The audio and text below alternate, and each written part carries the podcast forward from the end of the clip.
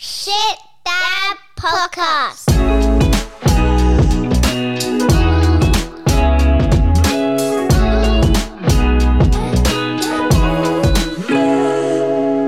G'day, dads. Welcome to episode 33 of the Shit Dad podcast, where we celebrate our big man blunders because we're all in the same boat when it comes to fatherhood.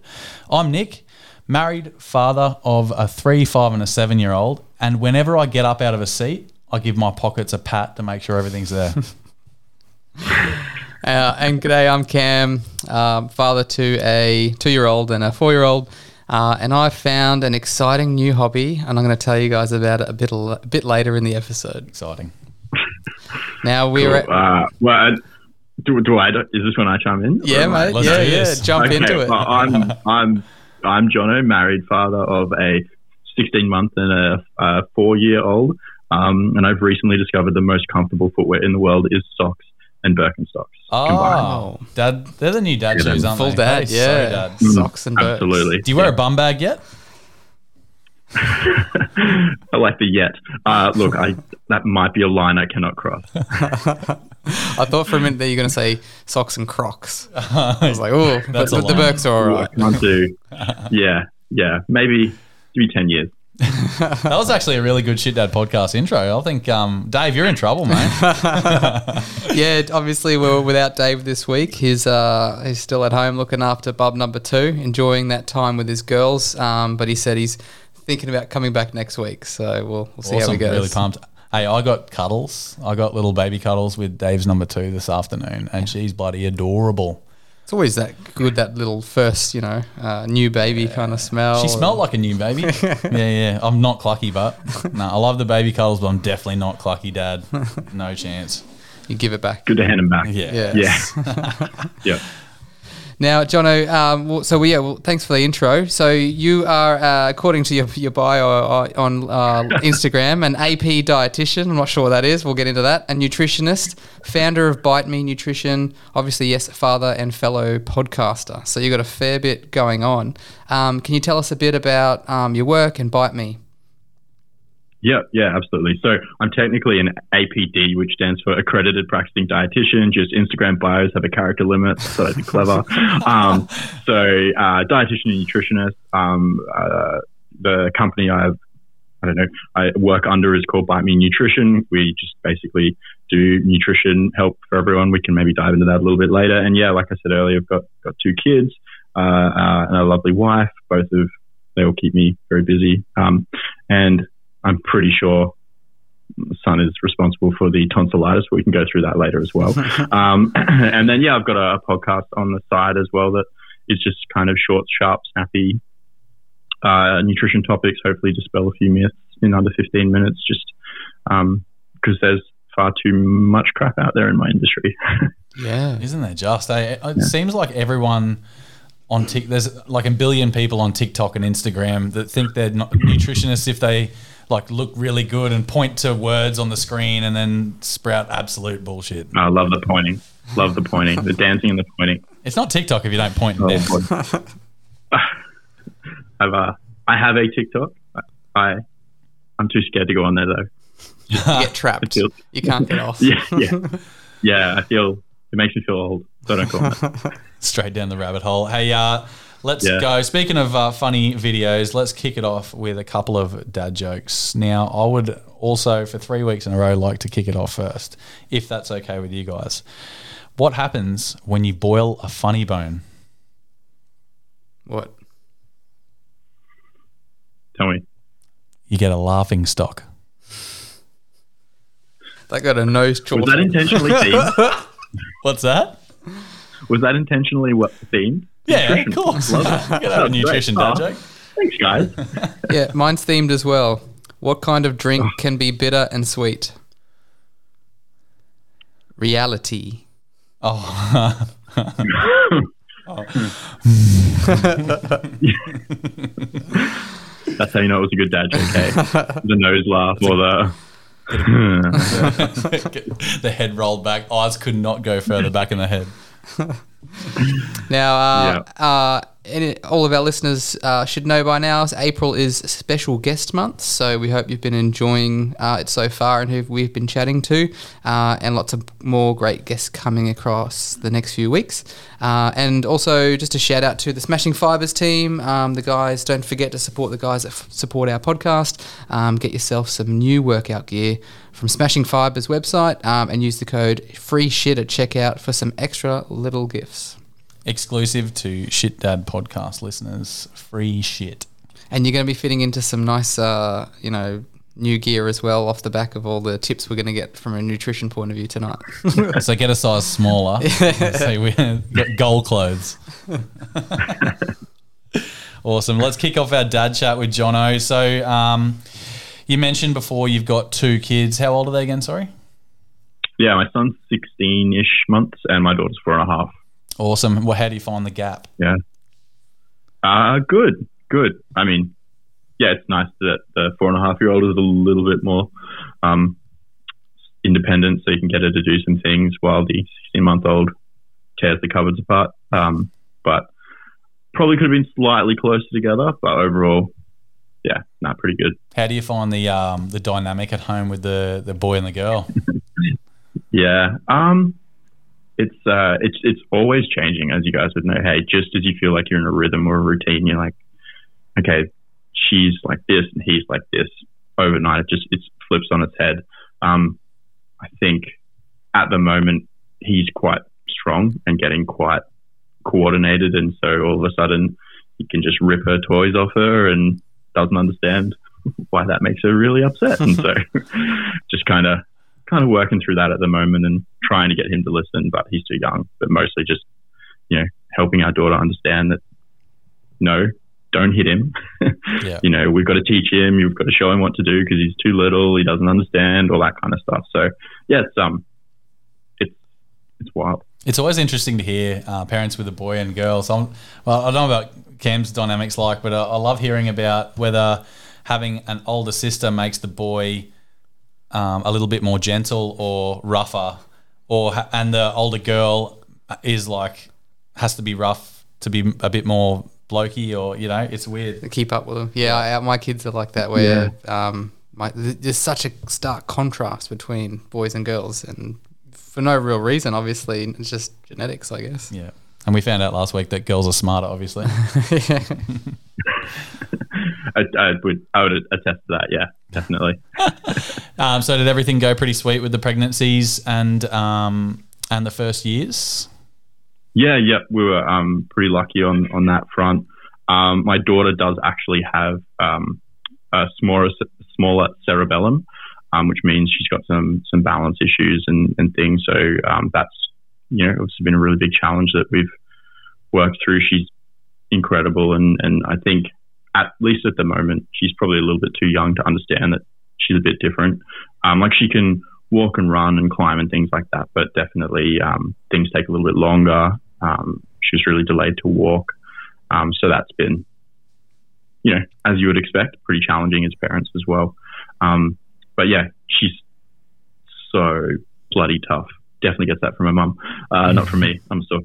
Um, and so, like, you know, would even before she was old enough to understand, I think she would just repeat tasks a lot more, almost like she knew, no, nah, I've got to keep doing this because I've got to get good at it. Good resilience. Um, so yeah, yeah, super resilient. Um, so you know that's been an interesting journey, but in terms of you know the pregnancy um, and delivery and the first kind of eighteen months to two years of life, really um, well, smooth sailing.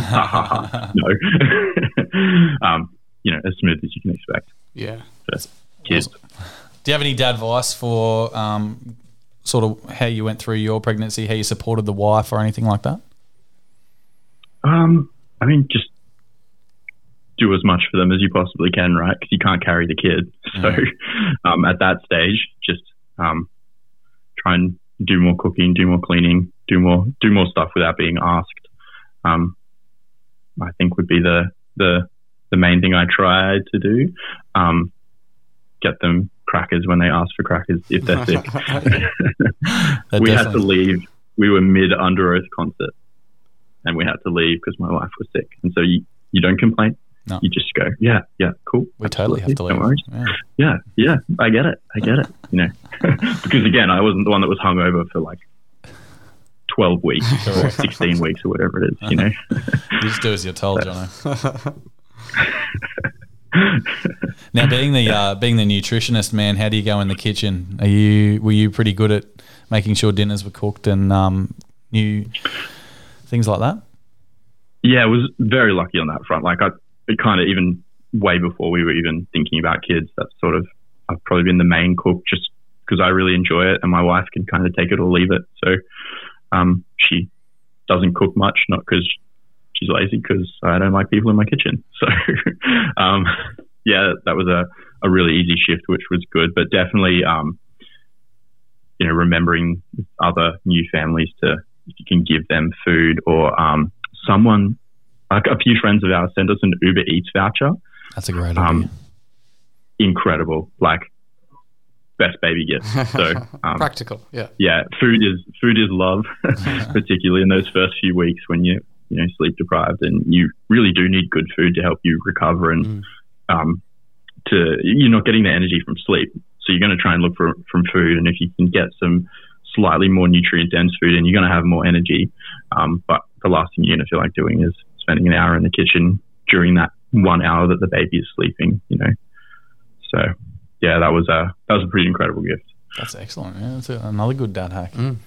How good. Now we got um I got one more thing I want to know from you, Jono, um, regarding sort of the the start of your kid's life and like you becoming a parent.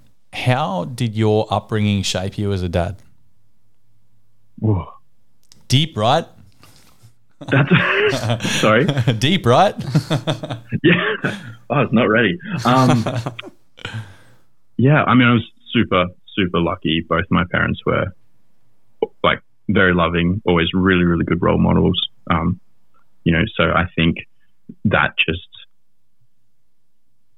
I tried to model, I guess, what I'd learned from my parents. You know, mum was always around to chat, and dad was always around, and you know, always both of them kind of had very even roles in the the household. So, you know, trying to encourage that as well. So, um, I think, like, like, sounds really corny, but like, there's always lots of love in the house, and so it kind of, you know, helped me um, try and do the same thing when I had kids. Um, I think maybe, oh, what if, what if they listened to this? That's the problem, right? What if my parents listened? Anyway, Don't no one listens to Dad, we this. can, we, can talk, we can talk about it later.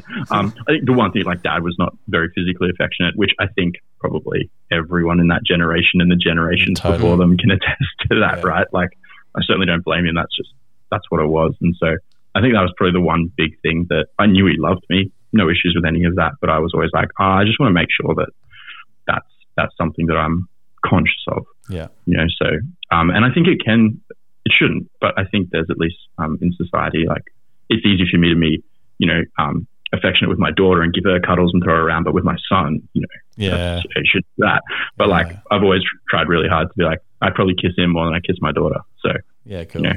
Yeah. because he cracks a big grin so um, just yeah trying to be conscious of that sort of stuff Yeah. as well It, do- it definitely seems like that um, generational thing because a lot of dads back then, a lot of all our dads, like they showed their affection through working their asses off. yeah, you know? yeah. Usually Yeah. Not that, yeah. not that Often breadwinners, didn't, but but like, yeah. it's it's definitely that was their way of sort of showing affection and yeah yeah absolutely was that more i guess mums using quotation marks here mum stayed at home dads went to work i think there was still that kind of generation Yeah. but yeah not anymore, baby. it's It's 2022. yeah yeah it's better it's better that it's mixed now yeah, definitely. And what um what speaking of like family and growing up, what role did food play? Did, were you guys a big kind of cooking family? Is that what kind of got you into your line of work?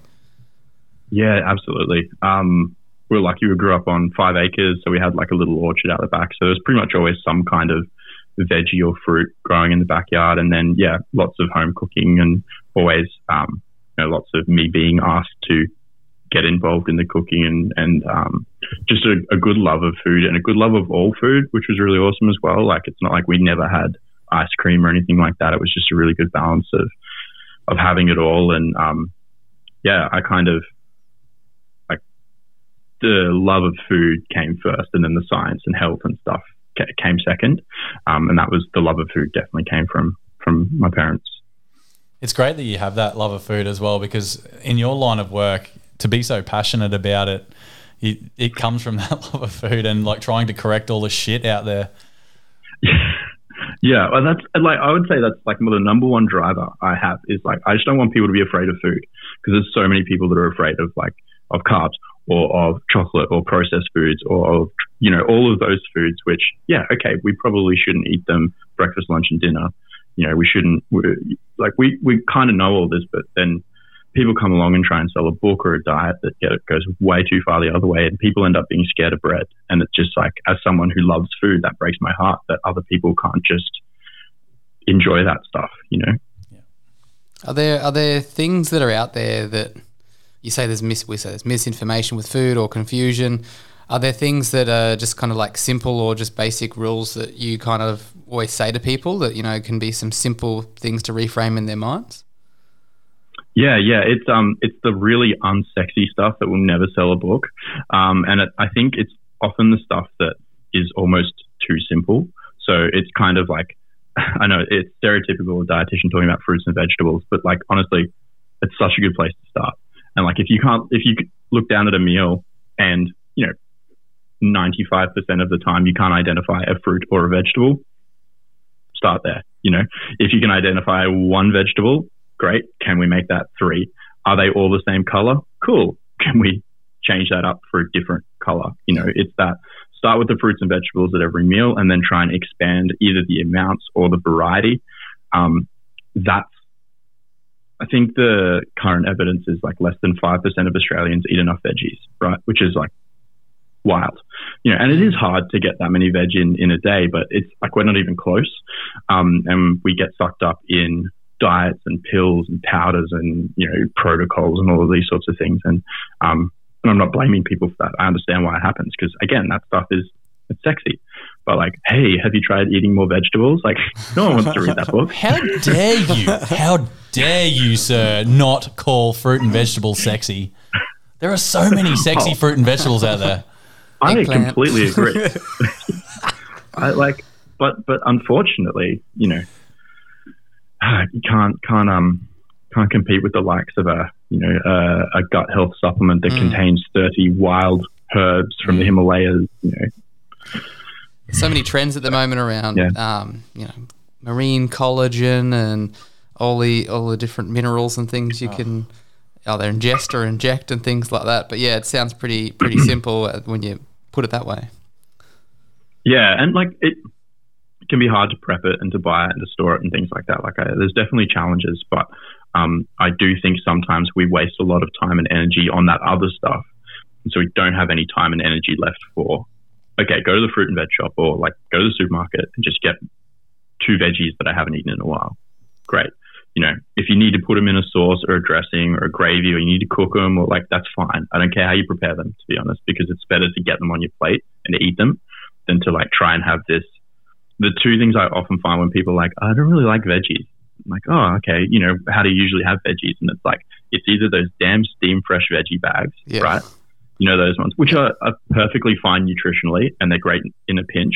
But if that's the only way you eat veggies, of course you're going to hate veggies. They're not, they're not very exciting, right? That or someone has like lettuce and tomato with no dressing. Mm. Sorry. They're sloppy, aren't they? exactly, right? They don't, like I said, if you just need like if you need veg, you got nothing else. That and some sauce is fine. But like from a m- making that habit reliable and almost enjoyable, they're not going to do it. You know, so I think the form of veg is really important as well. And in your studies, do you, do you also look at the differences in you know different foods for adults and children, or are you fairly focused to adults, or what's the mix there? Yeah, I'm definitely more focused on adults. I've certainly done my own kind of, not heaps, but obviously as a dietitian with kids, you kind of can't help but look into some of it. Um, and most of it's just come kind of second degree though, rather than reading direct research like studies and things. I've sort of, you know, follow a few people, read a few articles from people who I know I can trust, which is obviously rare. But um, yeah, it's been really really interesting learning some some good um, hacks for nutrition with kids because it's not the stuff that I would always expect as well. You know, the way that you frame it. Um, is it? Do you have any uh, maybe like tips for people trying to get their kids to eat healthy, or like to sneak in some veggies, Yeah. or are there, are there ways that you can make it more fun? Or Yeah, totally. Um, so the first, well, a couple of things that I, like I said, when I read about it, I was like, well, that's crazy. I've never thought of that. The first is um, this phrase that uh, adults provide, children decide. And it's really, really hard to do mentally, but you want to get to the point where you have, your job is to get the food on the table and to provide a variety of foods. Once that's done, your job is done. It's the children's job to decide how much of it they want. Um, again, didn't come up with that quote. Um, I can't remember who I ripped it off, but um. I'll look. Put it in the show notes. um, but you know that that sort of um, can help even just with the stress of like trying to you give them the dinner and you're done, right? Um, the next thing as well is around making sure they've always got a safe food. Um, so that a food that you know they enjoy and you know that they like, and that's particularly important if you're trying to get them to eat something else, right? Because if all you do is provide them with food they don't know or they don't like, there's that voice in the back of their head that's like, if I don't eat this, I'll starve. And that's not, that's certainly not going to encourage them to enjoy that food or love that food. Where um, if you can just put a small, almost, it's, it's about exposing them to that food alongside a safe food and keep doing it. You keep doing it. And you kind of have to brace for a bit of food wastage because Mm. for the first little while they want nothing to do with it. But if you put it, you put it there alongside a safe food and you expose them to it and keep doing that, then you can start talking about other things in the food. Talk about the color, the texture, the taste. Like, um, I've lost track of the amount of stuff I've got my daughter to try because I talk about like carrots being soft and juicy, aren't they? And then you take a big bite. She's like, no, they're not, dad, and takes a big bite to show me that they're actually really crunchy. That's a great idea. Um, but you know, yeah, like just little things like that turn into a game, and um, you're not trying to. This and this is the hardest thing, I think, to break. Again, generational.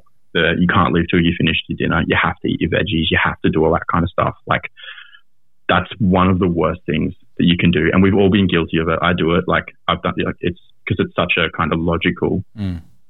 thing, but it's actually um, another phrase which I've ripped off someone is like, you've got to ask yourself, do you want your kids to eat their veggies today or do you want them to eat it for the rest of their life? Right. And so if you force them to eat it now, yeah, sure, they'll eat it for the next little while. But the second you're not there, like, yeah, the police aren't here. Hell no, I'm out of here. Like, I'm not eating my veg. You shove your broccoli, old man. yeah, exactly. The second dad's not like watching every mouthful. They're not going to do it. yeah, so So- it's building those longer term habits with food. Mm. Yeah, right. What's um what are some of your favorite things to either cook or prepare for your for your kids? uh, wraps get a quick, get a, a lot of a run because they're really quick to throw together and egg or tuna or chicken that we've got left in the fridge. And then you can just chuck a bunch of, of veg on there. So they're really good emergency ones. Um, I do, I do a lot of like, um, tuna meatballs or salmon meatballs or chicken mince meatballs because again you can get some some extra veg in there. Um, hiding veg is something you've got to be mindful of. Like it's okay to hide some veg, but you you also still want to make sure that you're exposing them to it as well. You know, like again, um, having the safe food, having the having the hidden veg, maybe the hidden veg is in the safe food, and then there's the obvious veg next to it, that kind of thing. Um, and then and then often um, something that we suck at uh, is eating with the kids, just because the nature of you know both of our works and, and there is I'm sure every parent can relate to that. It's kind of nice to save dinner till the kids are in bed, so you can just uh, Yeah. it's like yeah. So we're we're definitely we, we don't eat with them enough, and it's something we're trying to do more. And in that scenario, it's very much about like they eat what we eat, Yeah. you know. Um, and um, also recognize that we're really lucky. Both of our kids are pretty good eaters, and and not that certainly not fussy compared to some some other kids. Um, but as much as possible, trying to be like, no, this is what everyone's eating. And so maybe, you know, if their safe food is chicken nuggets, it's like, cool, well, we're having, I don't know, a stir fry. There's your chicken nuggets and there's a bit of the stir fry on the plate. And they may not touch it. That's fine because it's there, it's in front of them. And the one rule I'd have is like, they can't take it off the plate. It has to stay there, you know, and you might, you want to try and ask them really casually, like, "Oh, you want to try some stir fry? Look, like we're all having our stir fry." Um, and just like any kind of stubborn person, if they say no, cool, you're not gonna, Yeah. you're not gonna get through that. Do you feel like So that's maybe you're contributed? about Sorry, mate. Sorry to interrupt. Do you, do you feel like Sorry, that's no, contributed to you, the kids not being fussy, the way you're approaching it, Um, or have they always been? I definitely think there's, I definitely think there's a level of that, but I'm also, I I also think there's just, um, we got lucky, you know. um, and there's evidence as well about mum's diet um, during the pregnancy can um, can show uh, can improve their responses to tastes and textures and smells and things like that because it does kind of flavor the amniotic fluid. So they are. That's why um, you know uh, babies in countries that eat spicier foods they they handle it from super young because they actually were exposed to it, you know, during um, during the pregnancy. So there's a level of, of that as well. You know, it's, pretty pretty complicated. yeah, Yeah. That's cool. Is that why they get them not to drink alcohol and smoke durry so they don't come out smelling like a, a pub? uh, that's slightly different, but yeah, that's a nice side effect as well. Physiology. now, no um, comment. yeah. Can you also t- tell us? Is there? You'd be interested to know. We obviously talk a lot about uh, mental wellness, physical wellness on this pod. Um, how does food and nutrition affect your mental wellness, not just your physical? Mm. Um, sort of two in two ways. In the short term, there is going to be a level of if you aren't kind of fueling yourself properly, and I don't mean eating perfectly, quote unquote, clean. I just mean you know having decent meals with a good mix of foods, spaced out nicely. You know, just kind of following that. Then your energy levels are going to suffer, and you're going to find that you're going to reach for quicker hits of energy, and that's just going to get you into that loop, right? And that affects your mood. You feel kind of you're going between this extreme of like kind of a extreme spike of energy and then an extreme crash of energy, and you can just feel flat and down. And if you're constantly feeling flat and down, and then if you are a dad and you're up in the night multiple times, and then you're working all day, or, or you're at home with the kids all day, then you know you are already on the back foot when it comes to energy levels. So all of that can definitely just kind of snowball in the worst possible way. Um, and then there is a lot of links with certain uh, nutrients, so certain things in foods that do impact mental health sort of kind of longer term. Um, a lot of things related to your gut health, which is definitely a phrase that we need to be wary of because it's a phrase that gets used and abused. New buzzword. But oh man, isn't it? Um, but it's a shame because it is incredibly important and very, very, it's phenomenal. And each week, it feels like every day there's sort of new stuff that we're learning about it. And, and it's like to massively oversimplify it, there is a nerve that travels directly from your, your gut, which is like your small and large intestine, to your brain and travels back and forth. And your mood can affect your digestion and your, your gut health and the health of all of the little gut bacteria that you've got down there. The health of that little colony can also affect your, your mood. You know, I'm not here to say that if you're depressed, it's your fault. You need a better diet. Um, it's way more complex than that, but there's definitely a lot, um, a lot of evidence kind of, I wouldn't say proving, but like supporting that these helpful diets over time can reduce your risk of, of, of poorer mental health. There you go. Is that obviously stress would take a, a massive toll as well? Huge. Yeah, absolutely. And again, because stress is up here, travels via the nerve, can impact you know the, the gut health in that way as well. Um, it's it's a it's a complex beast. But yeah, stop being stressed. Great, done. Easy. Oh, thanks, Jono. You're welcome, guys. Anytime. Hey. well, let's just wrap it up there then. Eh? Sweet. um, I also noticed on your socials for the Bite Me page, um, bit of the motto is around show up, level up, eat up. Um, it was in some of the comms there. Does that is that motto kind of describe you know what you're trying to do with your community and your nutrition community? Yeah, definitely. Um, it's probably something I don't push enough. Actually, it only really shows up at the beginning of the videos, but like, um, I think it, it, I like that it references you've got to do some of like you know you've got to show up, you've got to put in the work. You do have to make changes. Um, my goal is to make those changes as easy as possible, like everyone's goal, every dietitian nutritionist goal. Hopefully, it's not, but it should be to make those changes as easy as possible.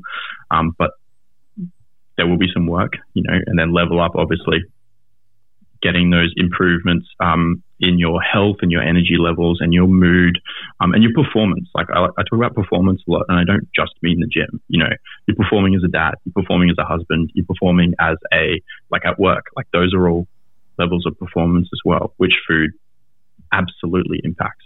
You know, um, and then eat up because I don't. Know, I love food, and I want people to eat lots.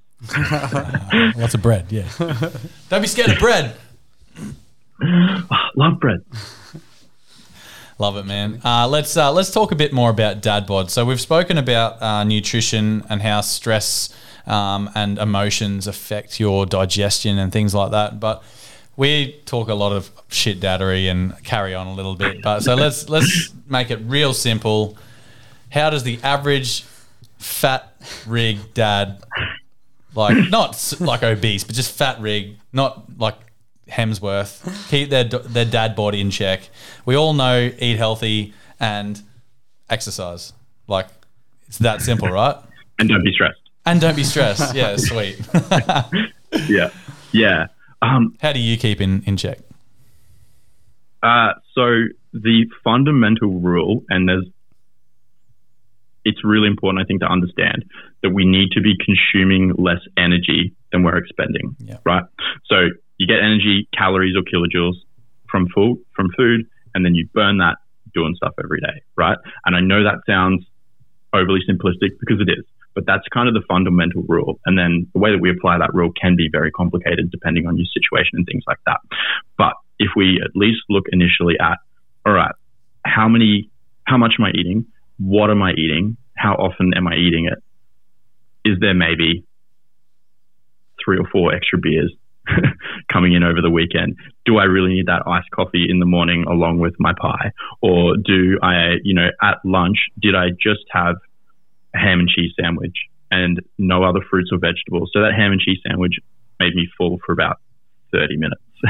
and so then I was back in the cupboard, or I drove past the server and I grabbed some more food and all of those extra little bits and pieces throughout the day increase the amount of energy, the amount of food that we're consuming, right?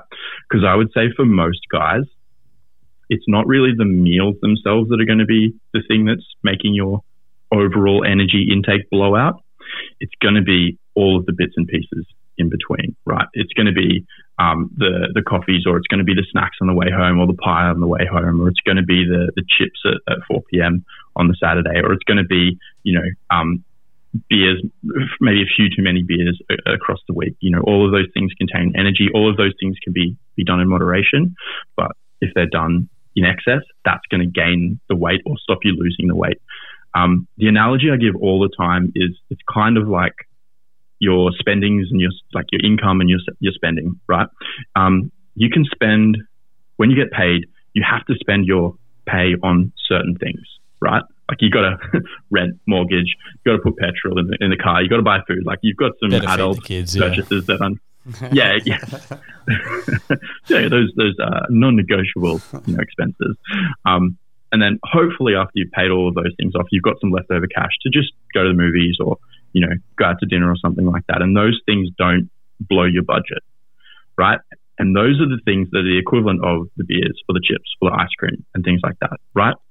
There should be room in your food budget for those. It's when your expenses, it's when you're going to the movies every night, or it's when you're going to, you're going out to dinner too much, or when you go out to dinner, you're spending way more than you should. You know, it's and so it's less about cutting those things entirely because, as we all know, that's not like who wants a life without beer and chips, right? But and that's rather than doing it complete cold turkey and cutting it, it's more about like, oh, hey, instead of four beers, can you do three? Like it, it, it's it can sometimes be as simple as that, you know, or instead of six, can you do four? And so Friday, Saturday, Sunday, can you do six instead of, uh, can you do four instead of six? That will save you over 15 to 20% of your daily energy intake, Wow. right? Like you cut it like that, right? Um, but everyone's looking at like bread and having two boiled eggs for breakfast or not eating cereal and that kind of stuff. And it's like, because it, it hurts more to hear that it's actually probably the beer, not the breakfast. but, Yeah. you know, that's, that's the, the main thing. Nice. So that was a big No, No, like, that really was good. pretty. Yeah, I like the uh, the food budget. That's a really good concept and um, something that is really easy to understand. And any listeners who take something away from that, that's a win. So I think even with this world of Yeah, like cool. working from home a lot, a lot of people are just at home. They can easily access their own Definitely. fridge and snacks so much more than, you know, when you're in an office and all that kind of thing. So even the way Yeah. people's snacking habits have probably changed in the last few years, as I would have assumed, have, have been quite different. Yeah, uh, I hear time and time again, like, ah, I eat so much better when I'm in the office. Um, and so I just say to them, I was like, okay, then pack your lunch. Like, I'm working from home, who cares? You know, like pack your lunch, get up in the morning, do what you would usually do when you go to work, take you, put your usual snacks in a bag, put your usual lunch in a bag, and then that's that. What's killing you is at morning tea time, you're going to the pantry and going like, oh, I feel like yeah, right? Um, you got access to everything and you're hungry, so you're going to make a poor decision. Whereas if you go, oh, it's morning tea time. Oh, my muesli bar's on the desk where I put it. Cool, done. You that know? is an excellent hack. Mm, That is yeah. so good. Mate, what about those? What about those? pack your lunch. Exactly, pack your lunch, just like school. Um, what about those um, those fellas or or ladies or mums who sort of want to eat less meat? I know this might be a bit, um, yeah, 50-50 with uh, with the listeners, but eating less meat, um, whether it be to improve your carbon footprint or well being, um, does that give us enough protein for growth and fat loss? Yeah, totally. Yeah. It absolutely can. Um, there's no look a, a well constructed diet that includes meat or a well constructed diet that doesn't include meat can both be equally healthy, right? Like um, everyone talks about uh, meat diets that contain meat being unhealthy, but you see then you see vegans who just eat hot chips and donuts, right? And so, but then at the same time, like generally, if someone goes vegan, they're eating more plants, more fruits and vegetables. And so, if you're someone who doesn't want to completely cut the meat, then maybe reduce the meat consumption a bit. And again, eat more fruits and vegetables. You can you can achieve a lot of the same stuff. Meat free Mondays, make it happen, boys. Yeah, exactly. And just quickly, not going to win any fans here, but stop tying your masculinity up with your meat consumption. Yeah. It makes no sense. You don't hunt it. You don't kill it. You drive to Woolworths and you buy it and you put it in your fridge. Like, what if, but what if they go to a butcher to buy? again, like I don't know, I, and that's a, definitely a conversation I'm back with a, a different healthcare professional. But like, yeah, it's there's nothing feminine about eating soy or about eating you know other meatless protein Mm. alternatives. Like if that if you feel like that's hurting your masculinity, you probably need to take a look, you know good long look at your masculinity. That's a A good bit point. insecure. I really like that because we we've spoken before with a few guests this month around um, what does masculinity, healthy masculinity mean? Yeah. You know, um, even that's a really good, really good point. Um, it's 2022. There's all sorts of different uh, research between all these different new types of foods, and even if they're old types of foods or whatever, there's no um, nothing tying us to meat as men. Also, Yeah, John, Absolutely. Jono, how dare Hmm. you once again? How dare you tell me I don't hunt my food? when when we were in the COVID, You're right. yeah, when we were in COVID, I tackled an old lady for a, a slab of steak. Okay, I hunted that food. Right. I'm sorry. I, I did. I made an assumption and I apologize. Yeah, I, uh, dare you? should- yeah. And then did you coat anger to get some toilet paper? Oh yeah, yeah, yeah. yeah. I, I steamrolled a hundred people for the toilet paper. Now, um, let's let's finish it off with the alcohol, mate. So we all love a beer um, or some sort of alcohol. Well, sorry, ninety nine percent of us enjoy a beer or two, um, and I just think it's really important to talk about because as dads, it's sort of the welcome thing to do at the end of the day, um, especially in my circle and like my, my group of friends and uh, the people my community um, and it's it's like a comfort thing as well but there's obviously not great for you and I just really want to know how bad alcohol is for your overall health and what's it doing to our body every time we have like more than a couple of beers Yeah, yeah. Uh, so I'll preface this by saying I drink alcohol, Yeah. only beer, because and occasionally wine, just because because I feel I classy can't do rum. Rum just makes me anyway. So you know, um, no hungover. I'll have one rum and yeah. I'll feel sick the next day, even though yeah. So anyway, that like not coming from some high and mighty, um, oh, no one should drink. To, but I think it is an uncomfortable fact that is important to know. The healthiest amount of alcohol is none, right? That's that's what all of the research shows, right? And so that isn't to make people feel guilty for drinking alcohol. It's to try and help encourage that decision, like I said before, of six to four, right? The closer to zero you get, that is a win, right? Now, understanding as well that there are health things in health, uh, there's other components of health outside your physical health, right? So social health, catching up with the with the boys for a drink or two, you know, or more, um, like that is also in a sense good for your health on one level, right? And so someone completely cutting that if they don't want to back to zero, you could almost argue is unhealthy, right? So it's a bit of a I'm, i feel like a politician, right? I'm just kind of like giving no answers. just keep um, sitting on that fence. But, sorry? You just keep sitting on that fence, Jono. no, so I'll get off the fence because too many di- we, we sit on the fence too much as healthcare professionals. So the recommendations would be four to five alcohol-free nights per week right? And we can come back to some ways that we can make that happen. Uh, and then the, the next thing is when having um, drink, uh, ideally not more than four drinks in one sitting, um, with the overall weekly goal to be under 10 drinks a week, right? Now, I know that a lot of people are significantly exceeding that. And again, what I would encourage you to do is make small, manageable steps backwards towards or, you know, down to that 10. Don't think, oh, I have to completely cut my consumption um, or anything like that. The, the, if you can go from 20 to 18, that is still a win. Baby you know? steps. Yeah, and if it's something you're struggling with, chat to your GP about it. Like, I'm sure you guys have talked about how great we all are at talking to doctors and other healthcare professionals about our health.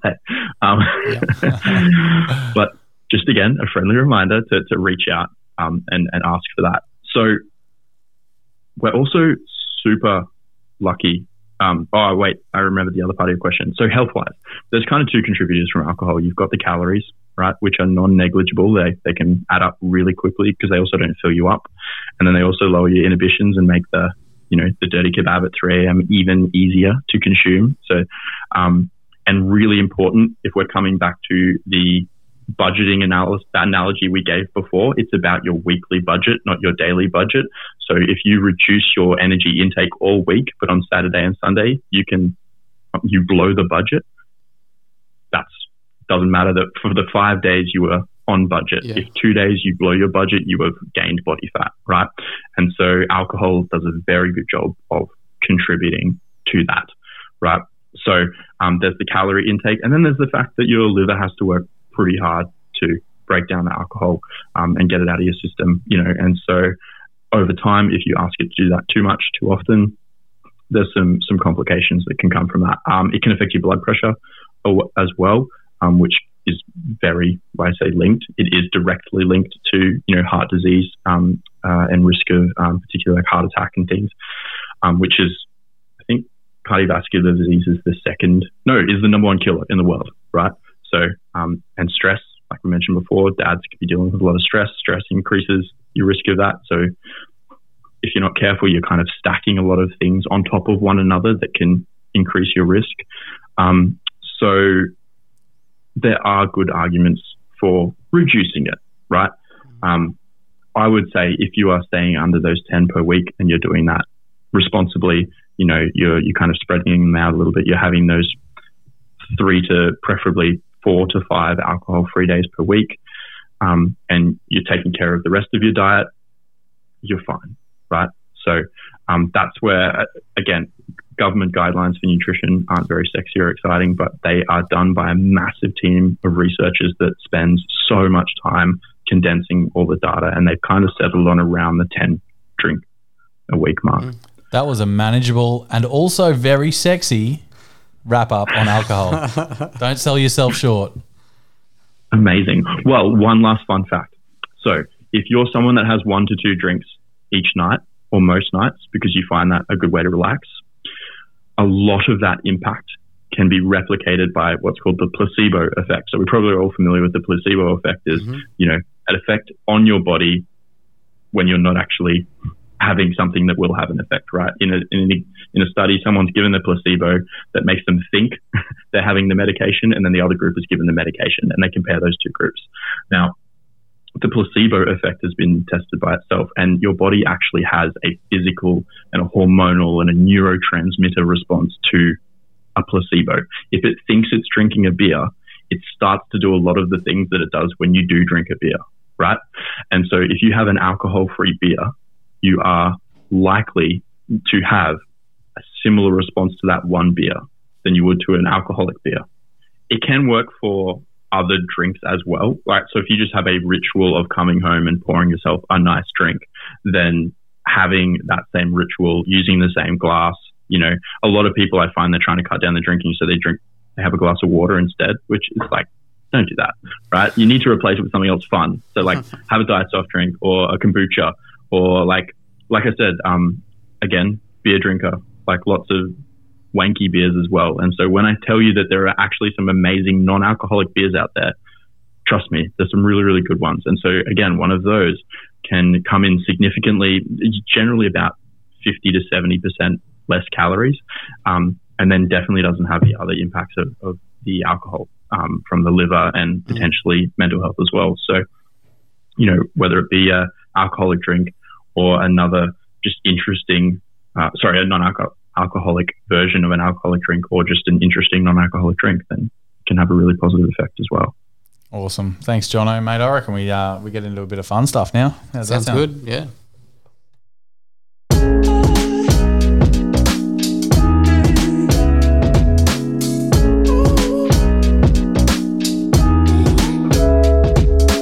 Rightio, let's kick off our um, How Daddy You quiz.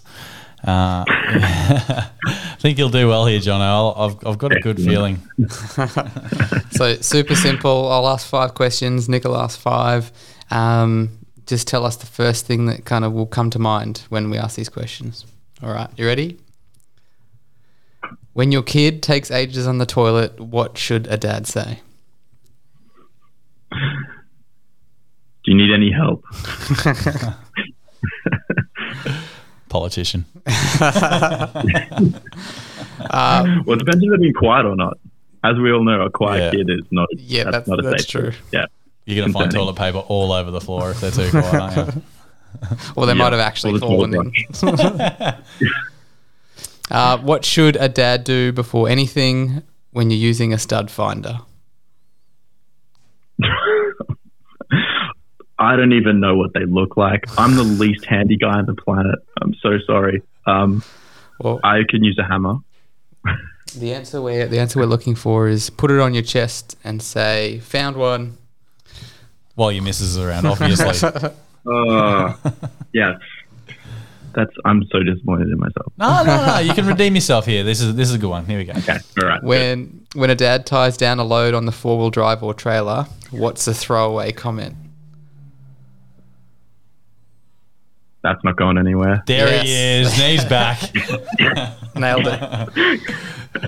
when your kid hurts themselves, what should you say to soften the blow? For example, they've hurt their their uh, arm. Oh, this isn't peak dad, but I generally say oh, we're gonna have to cut it off. That is, is that peak dad. That's yeah. the peak yeah. dad answer. Nice. Excellent. when you are approaching an address in the car that you've never been to, what must a dad do to the radio? I'll turn it down or off. Yeah. or off. I like that. Yeah. yeah. That's definitely as well. Correct. Correct answer. correct answer. He's back in the action. How good. And when a dad's finished mowing the lawn or working in the garden, what is the first thing he must do when he finishes?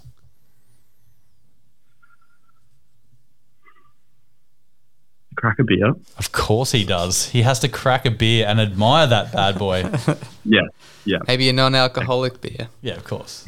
If especially if you're over the, the, budget of ten. what's one way a dad can and probably should annoy his kids, or wife for that matter? Oh, that would have to be with the favorite uh, crop dusting. Right? oh, yeah, double points for that one. the crop dust, how good. And when a dad stands up or sits down, what noise must he make?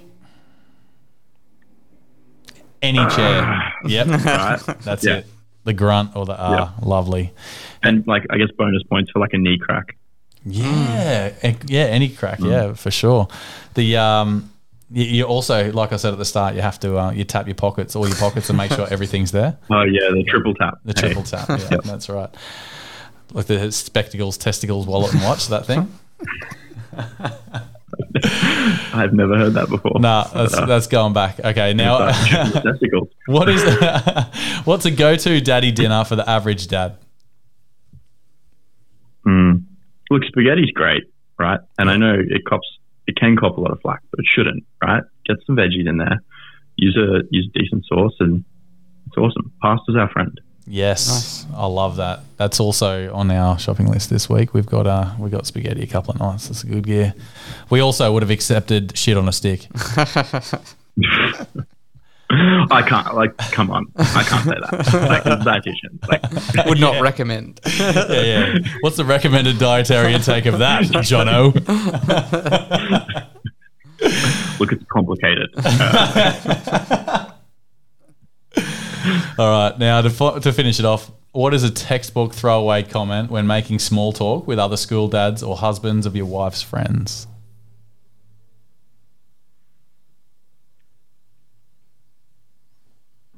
I don't know. I don't talk. To, I should talk to them. I can't even think. Yeah. Nah. What What's the answer? We would have uh, we would have accepted. Who's your team? Did you watch the footy on the weekend? Do you want a beer or bloody kids, eh? Excellent. I was going to go weather, but bloody kids day is a good one. yeah, weather's a good Weather's good. throwaway. Yeah, we'll, gi- we'll give you that. That's all well, you've uh, you performed admirably, Jono, in that one. I'm really really proud of your effort there, um, and we could safely say that you are pretty dad. Yeah, pretty dead. Oh, that's good. That's all. I, that's all I wanted. That's all I want. That's all I want in this world. All right, now it's definitely time for a bit of this. Shit dad moment time for the shit dad moment of the week. Thanks to our friends at Better Accounting. We're in their office again today. So thanks, guys, You're at Hendra. Back home. Um, do you want to go first, Nick? I do actually want to go first this week. It's just same as the dad jokes. Um, it's not super shit. I'm really struggling. I'm, I'm just an excellent dad lately. Doing so, well. Yeah, I'm, I'm doing really well, and um, I'm, I'm just. Tough. They're not light-hearted. The shit dad moments. They're like the getting angry at your kids for being jerks. You know how they do sometimes. Um, but yeah, the probably the, the most light-hearted one I could think of this week was um, my pantry door. It seems to get opened a lot during the day, and we all say keep our kids well fed and um, and let them snack. But at what point is too much snacking too much? Oh, sorry. At what point is snacking like too much snacking? Um, I let him go for the fruit bowl. That's why I leave it bang in the middle of the bench, and I keep that bad boy full to the brim. And we've got celery and carrot in the fridge, ready to go. You guys help yourself. Whenever you're hungry, grab something. That cupboard is getting smashed, like popcorn and the muesli bars and all that sort of fun stuff that you have once or twice a day with afternoon tea or morning tea. Anyway, got a bit got a bit sick of it, so I um, grabbed a bit of rope out of the, the garage and tied the um, the cupboard door. So they not even me and me and the wife couldn't get in the cupboard. I, I tied it up and I said that's not getting opened until dinner time. And there were multiple meltdowns. I'll give it that. Yeah. That's good. You're showing them who's boss. Jono, did you have any um, shit dad moments of the year or the month or the week? Anything that comes to mind of uh, funny stories? Oh, I should have prepared one. Hey, two. Yeah, probably a few too many. Like Nick said, that are like just just bad moments that aren't funny. Yeah, they're not funny though. right? Like, yeah, yeah. yeah, we're kind of we had two really good sleepers, and then uh, now we don't. Um, so there's just a lot of like waking in the night, and probably why I'm sick, and like you know all that kind of stuff. So, um, You told us one at the start about the wave or something. oh, it was a, a, a while ago, but there's a phenomenal photo. It was captured on uh, a photo we were at uh, at Mooloolaba, I think, um, and I was.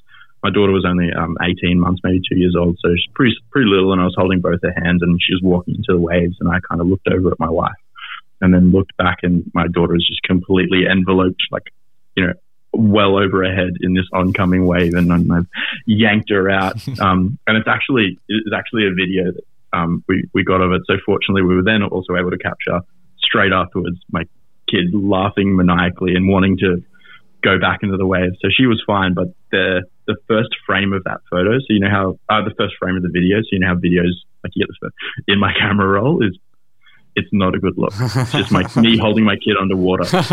Could we get access to that, Jono? I'll see what I'll, uh, I'll see what I can do. That's awesome. what do you got, Cam? Uh, well, I've got a, as mentioned up up the front of the episode, I've got a new hobby that I'm pretty excited about, um, and it mostly just came about because I've been a bit of a, a bit of a creep outside my um, kids' daycare. So let me elaborate. Um, Please do. There's a there's a house next door to the daycare. It's um, it's got a kind of a bit of overgrown grass kind of thing, and I noticed this thing in their yard every time I walk the kids to daycare. This big contraption in the yard. I wasn't sure what it was, and um, I eventually got closer, peering over their fence one day, got a bit of confidence, took a photo of it. Um, it turned out to, turns out to be this. Uh, you know, in Europe they've got these like ten-person beer bikes where you can sit and pedal on them, and someone like steers you around Yeah. and drink a beer.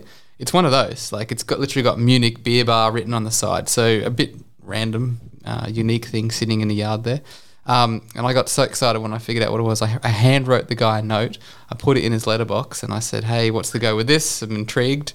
Um, also, are you doing anything with it?" And he's come back to me this week saying, "No, do you want to buy it off me?" So I'm going to buy it off him. I'm going to do it up. And I'm going to turn it into the my local beer bike between all the breweries and the bolo. And he also has a restraining order for Yeah. taking photos over people's fences. Yeah, he's like, just take it and then stop creeping on my house. That's awesome. yeah, I'll do yeah, anything. Oh, can I come Yeah. on the maiden right? definitely. You can help me do it up. I'm keen. That's awesome. um, yep. So that's going to be my next little hobby outside of the pod for the next few uh, few weeks, no doubt. Beer bike. I love it. Oh, we got an awesome um, shit dad moment in from the trusty friends of the show of the uh, the Griffin Bloke Society. Uh, one of the boys got in touch and said he's got a few ticket issues after COVID, and uh, his little Miss Nine said. You'll be right, Dad. Let's hope it's not like last time. We are going camping on Thursday. last time he had a heart attack in his early 30s and spent two weeks in hospital. Oh no! the little girl's like, just to have a heart attack, but not before camping. Cool. All right. Cheers, Dad. After Easter, please. Very Oh, very man. selfish to have a heart attack. I know, right? Before That's camping. absolute Yeah. shit dad moment of the week. Don't have a heart attack. Jeez. Yeah. So that's um that's a bit of a shit daughter moment. But, uh, thanks for that, Al from Griffin. All right. Well, that uh, that pretty much wraps us up tonight. Um, so uh, thank you, Jono, for coming on with us. We really appreciated all your insights and expertise. It's been I've gotten a lot out of that. That Yeah, was me too. really good. Me too, that Um, was great.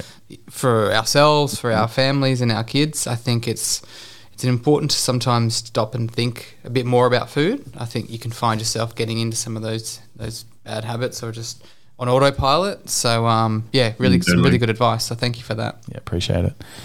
And and uh, make sure that you follow us on wherever you listen to your podcasts and uh, Facebook, Instagram, TikTok, Hotmail, MySpace, all the all the things. It's Shit Dad Pod. Um, and if you do have a shit dad, yeah, if you do have a uh, shit dad moment of the week, send it in to shitdadpod at gmail.com. I haven't had to say that for a few weeks. I almost forgot. awesome. And you said the um the smashing fibers code. Yeah, so a reminder don't forget to grab some new fitness gear from Smashing Fibers. That code again is free shit at checkout for some free shit. Um, any lasting little bits of advice for us, Jono, before we um, head off for the night? Go eat some veggies, right? And a boy. Love that. Sounds good. No, mate. We uh, really appreciate you coming on the show, mate. That's been fantastic. Uh, It's been a great hour, and we will catch up with you soon. We really hope to see a bit more from Bite Me. Not that we don't see enough as it is, 'cause it's great, and uh, it really stands Sure, out on the. Instagram feed. It's really good, and uh, yeah, well, if, if anyone's not following Jono, follow him on Bite Me. Uh, do you have any of your socials on hand, Jono? Yeah, yeah. Instagram is at J O N O Steedman, so Jono Steedman, S T W E D M A N. Uh, the website is www.bitemenutrition.com.au. Bunch of blogs, recipe videos, um, and you can also get links to the podcast from there, which similar to you guys you can find everywhere. The Bite Me Nutrition podcast. Um, yeah, that's those are all the best places to to find me. Awesome. Really good. Thanks, right. Awesome, guys. Now, in the week ahead, be the safety net for your kids, not the loaded gun. Hide when they're being annoying, but still have some fun. Work on your dad board. Don't be an angry sod. And when the shit hits the fan, be there for them. Don't run for the kids.